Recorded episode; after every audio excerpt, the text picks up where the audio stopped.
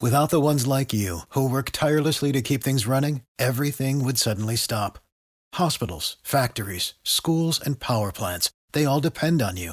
No matter the weather, emergency, or time of day, you're the ones who get it done. At Grainger, we're here for you with professional grade industrial supplies. Count on real time product availability and fast delivery. Call clickgrainger.com or just stop by. Grainger for the ones who get it done. Welcome to the Ortho Joe Show, a joint production of the Journal of Bone and Joint Surgery and OrthoEvidence. In our world, orthopedic research is king, and current topics from our respective publications are analyzed weekly. Here is Mohit Bhandari from OrthoEvidence and Marc Swiontkowski from the Journal of Bone and Joint Surgery. Well, good morning, Mo. Morning. It is an absolutely beautiful morning here in Minnesota. We've had about two weeks of uh, 70s and 80s with relatively low humidity. And now I understand why I lived through six months of shoveling snow. So uh, I'm on cam- beautiful here. I'm on campus in very sunny southern Ontario, McMaster University, and it's actually it's nice. We've had some rain, but uh, you know, mm-hmm. rain does does go away and the sun does shine. So here we are today. Yeah. Well, what's on your mind from uh, OE's perspective? Yeah, you know, I mean, from time to time, obviously, you know, we like to highlight large trials and, you know, however we define what a large trial is in surgery, I would tell you that probably a decade ago, a large trial would have been about 100 patients, but we've seen more and more collaboratives. You and I have certainly engaged in numerous collaboratives. Um, and this one particular collaborative was called the INSITE trial, but functionally a large trial of over 700 patients randomized across multiple international centers, led by Professor Emil Schemitsch and a number of other European investigators. I was also on the team. Published in JAMA Open, we did an, an advanced clinical evidence report on this and had a short interview with uh, Emil on this topic. The principle here is, is, and again, to many of our, our viewers and listeners, intramedullary nailing versus sliding hip screw in trochanteric fracture management. And this was called the INSITE randomized trial. And I, I, think you know the answer, but you know, if for those of you who are thinking, just think, what do you think the answer is, right? Would an intramedullary nail versus a sliding hip screw, knowing what you already know in your practices, show some benefit? Now, the argument has always been, and the rationale for the trial was, you know, when the both stable and unstable fractures, except the reverse oblique, so you know those are excluded, but the really the stable and unstable fracture patterns, intertrochanteric patterns, the perception and the belief was that, well, an intramedullary nail would provide early functional recovery. I mean, that was the perception uh, that we were testing. And so we looked at a number of quality of life assessments and functional measures, as well as the standard, you know, complication profile. As it turned out, there was no difference in any of those measures at follow-up and ultimately no difference in health related quality of life or the EuroQoL 5D, which you're well aware of, uh, at one year. And all of the revisions and fracture adverse events, patient mobility measures really functionally weren't uh, that different. So, in a large clinical trial, uh, we are left once again with the conclusion that there is no difference between two treatments.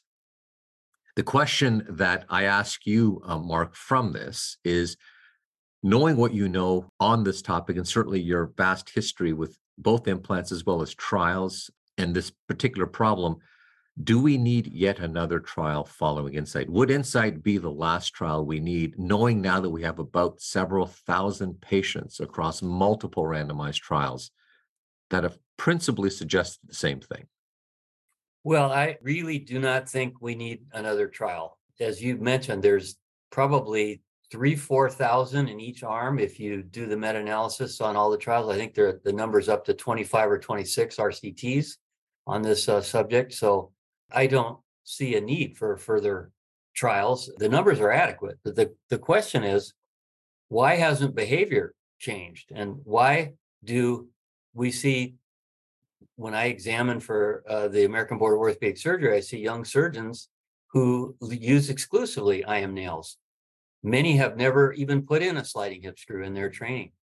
So why aren't people following the evidence is is I think the broader question here. Mo, what what are your thoughts about that? Well, you know, I mean, there is this knowledge to evidence gap, and one would argue that you know any large body of evidence requires a few years, maybe even longer, to actually get into, you know, get into guidelines, et cetera. You can't use that argument here. That's the problem. I mean, we have, you know, 25 randomized trials, and I mean, trial after trial after trial has said fundamentally the same thing. I believe there are even authors on this paper that feel that, you know, us not including the reverse oblique fractures was a mistake, right? And that we should have included them and really just said, once and for all said, there is a lower cost alternative Yeah. that can give you the exact same outcome or similar outcomes. And so it does lead to a bit of a, a, a quandary as to why. Now, I suspect we can think broadly as there could be issues of remuneration. I mean, you know, around, you know, one cost more. Now, in our in our healthcare system in Canada, I can tell you, you know, there is one price, right? There is one one you, you know, so what we get, so for us, from the perspective of if all costs being equal, Yeah. people are more likely to use a nail or a sliding hip screw. And I would still tell you that uh, there's a lot more people using an IM nail than a sliding hip screw. And I think it gets back to just training. I think more programs have just instituted this, th- this so uh, residents and trainees get comfortable with an approach and will continue to use that approach as the, you know, for all, for all for all treatments, you know, if it if it works, regardless of cost, if cost doesn't become prohibitive. So in some places uh, it is prohibitive, and therefore they move to you know a sliding hip screw. But I can tell you that I don't think uh, what's happening in Canada is probably any different than the U.S. I do think cost is a big driver, and remuneration is likely a big driver, largely based on some of the work I think that you have done, and, and I was participating in uh, some years ago with, with one of your collaborators. Right. In the States, there used to be a differential as far as a RVU rate, you know, or remuneration to the surgeon based on intramedullary implant versus a hip screw, but that was corrected about 12, 14 years ago. So there's no financial advantage. And as you mentioned, uh, Mary Forte is a colleague who Yes. is a real expert in the use of the Medicare database. And what she was able to identify is that there are distinct patterns where IM nails are preferential that are around trauma centers. And uh, the conclusion from that work is that what's happening is that young, younger trauma attendings at trauma centers uh, attend courses where the use of intramedullary nails are emphasized, and people are still talking about the mythical less invasive lower blood loss, which is not true, faster return to function, which is not true based on the trials. So the influence really is coming from the educational environment, which is unfortunately, I think, heavily influenced by industry. So that's what we really have to face is honestly face this as a profession. We really shouldn't be ignoring the best scientific evidence. I can't think of another question in orthopedic trauma that has this amount of evidence that is so clear, yet we continue to ignore it. I think we need to deal with this. Hmm. I think you're absolutely right. And I do think, you know, it begins with, you know, a number of, you know, large of the associations getting podiums on this, getting speakers to start talking about the evidence in a meaningful, getting guidelines. But it's still not an easy road. I mean, you're seeing it here very obviously, right? It's it's going to be a, a longer road ahead. But I do think now the evidence is sufficiently strong that we should be moving in a direction where we start really I would say putting some degree of, of pressure on our, you know, on our governing bodies and uh, to use evidence uh, to think about it be included in guidelines. And I think probably this particular trial should be added to an updated systematic review where we can actually start using it uh, Yes. a bit more Yeah. profoundly uh, in moving that direction. The one point I will just say to end on this uh, on this part of the segment, too, Marc, is you mentioned you know how much industry drives you know usage, and I totally uh, fully agree with that. It's particularly interesting that this trial was fundamentally almost singularly funded by a large industry provider in- in which the results quite frankly are would be perceived as negative right? So in that respect you know i, I do want to also and you know give support and you know and i think uh, congratulations um, to the group here led by emil to make you know to have assured that there was going to be an opportunity to publish this work in a collaborative way. But ultimately you know as they write here yeah this is a negative trial and this does ultimately you know help challenge this dogma that the intramedullary nail is the you know preferred uh, treatment option for this particular fracture type Right. Well, I, I hope we will face the evidence as it is said for, for, for once and for Like all now. And I look forward to that updated analysis. So, uh, from the journal's perspective, I want to switch topics completely to an area where we just have we have emerging evidence.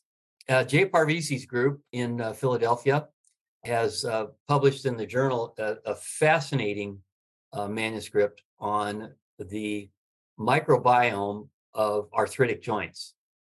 And what they did in a very rigorous protocol is they they took the surgical material from hip and knee replacement and then did very highly advanced microbe detection methodology and basically showed that there is a large percentage of cases that have evidence of microbes uh, in these joints.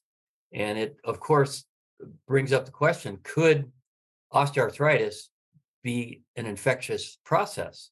And there aren't any answers uh, from this manuscript, of course. And the commentary, which was published with it, is, is very strong in pointing out that there is no direct linkage here and where the microbial genetic information might be coming from, uh, that it's not clear that it's, it's causative in any way, shape, or form. It could be contaminants, etc. But boy, it's an interesting theory. Uh, and uh, I just I harken back to the days when I was in surgical training, and you know we all we all thought that uh, gastric ulcers, uh, duodenal ulcers, were were related to the, the pH environment of the upper GI tract, and lo lo and behold, it's really due to an infection of Heliobacteria. And I, I believe that the investigator got the Nobel Prize uh, for that. Um, so anyway, what what are your thoughts on this emerging information? Uh, yeah, and, yeah, and I think yeah, the first thing always goes, and I always say, you know, to congratulate any investigative team that's really starting to think and use technology uh, in a way that can, you know, help elucidate uh, findings for other things. So, for example, you know, using these new techniques and mm-hmm. then bringing it to, you know, a problem that we haven't seen it before. The challenge is when you get findings, are they spurious? Is it chance? Are they, like, you know, I think in the commentary that I also really enjoyed reading, I loved reading the paper as well. Mm-hmm. You know, talked about, you know, do do fragments represent the actual, you know, microbe uh, yeah. itself, right? So there's a lot of questions, you know, often more questions than answers. But at the same point in time, it does help us start thinking about in a broader way, you know, uh, about how we can be, you know, addressing these issues. And you're absolutely right. The microbiome in the body is just a whole it, you know, it's, it's a whole ecosystem that we have to ultimately start thinking about for all of our issues. I also, um, when I looked carefully at the, uh, you know, at the conclusions and the results, you know, the interest uh, point also that they identified in this particular study around corticosteroid injections also being a potential factor Correct. you know made me also think about okay you know and also setting that timeline around you know what other things are we introducing outside of you know the hospital environment being a potential factor that could be associated with what type of you know uh, microbes were identifying but also the fact that they had had a prior corticosteroid injection i think they had said six months the, the point here being is that we have to continue to look carefully at everything we're doing um, in total joint replacement because the truth of the matter is you know whether we have a 1% or a 1.5% or less than 1% risk of infection it's a devastating consequence yes probably the one consequence that we should be spending a lot of, of resource and time and energy trying to sort out. So obviously, Dr. Parvizi has spent a lifetime continuing to help find solutions for this, you know, for this very difficult and negative outcome. But we should, uh, in my mind, be thinking about, you know, some of the even the simpler things, right, that we can be doing to limit infection. Uh, this is going to go a long way, though. And you can see how I have very tactfully, Marc, Hmm. said a lot without saying anything. And you can see I've done here. This is this is years of my you know, my uh, life as a as, as a mentor to many master's graduate students who leave more confused and then they come to my office. Yeah, yeah. The only thing that's missing is the pipe. Um, the pipe. I'm missing the pipe and the monocle yeah. and the cape. Yeah. You know, short of, and I, I, think I'm there. And give me three more years, and I, I think you'll see me wandering around campus. But no, jokes aside, I, I think it's an amazing approach and i do think we have to be thinking more carefully about what we do and reevaluating the simple things right i mean re, like the idea of putting um, an invasive you know uh, in injecting before a thing is still something we haven't really quite resolved and that in itself may be introducing and changing the environment right so these are all things we just have to be testing and, and good on them and kudos on them for starting this work and getting more people thinking about it Right. Well, I, I will just uh, point out uh, to the listening audience that uh, there was some debate about whether or not we should publish this uh, manuscript. And one of the roles I feel uh, for a journal is to publish things that is going to stimulate further research. And I think uh, this is really well done work. It doesn't provide any answers, but I do believe quite strongly that it's going to really provoke a lot of research using this technology of assessing microbial fragments to try to figure out ways to change surgical prep. So uh, the, you brought up the issue of prior injections. It, it, are these uh, evidence of microbes present when there's been no injection, et cetera, et cetera, et cetera? I, I think we're going to really see a lot of research uh, using this technology to try to better understand uh, the potential influence on the risk of uh, PJI which, as you point out, is devastating economically and, and, and health wise and higher mortality, et cetera, et cetera. It's a real bad problem that Jay and his colleagues have been working on for decades. Yeah, and I noted also that you know to do this work, you know, is is I'm certainly not uh, inexpensive as well. And I think in the hundred or so patients that they evaluated, you know, uh, we should be thinking about some of these very large collaborative programs now that are going to be recruiting patients with total knee and total hip replacement for a whole host of other, you know, um, of treatments, and really starting to build in, um, you know, sub studies that can help and make these sorts of studies more efficient. And everything has to happen on a large scale. I mean, the yeah. the issue of of cardiovascular disease didn't get solved with siloed uh, small right. studies. It, it, it got solved with multinational collaborations. The collaborations of the type we absolutely Mm. uh, can see and have seen um, in uh, reconstructive surgery. So I, I, you know, we should be thinking about this. Anyone listening who's thinking about these sorts of issues should be thinking about how do we collaborate on a much larger scale to ensure we can validate these findings or refute them, I guess, but right. hopefully validate.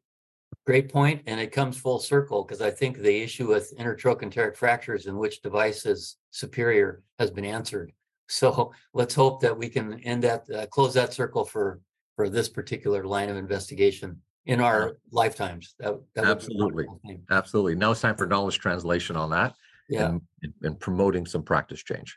Yep. And uh, I'm going to use some uh, caffeine in my Ortho Joe mug to help think about these topics further. So have a good day, Mo. You too. I, I hope you don't have too many administrative meetings today.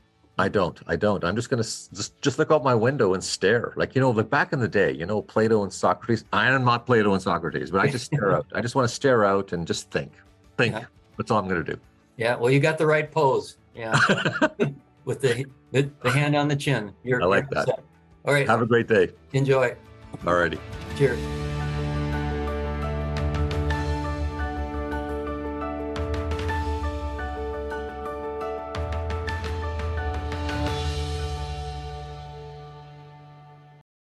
For the ones who work hard to ensure their crew can always go the extra mile, and the ones who get in early so everyone can go home on time, there's Grainger, offering professional grade supplies backed by product experts so you can quickly and easily find what you need.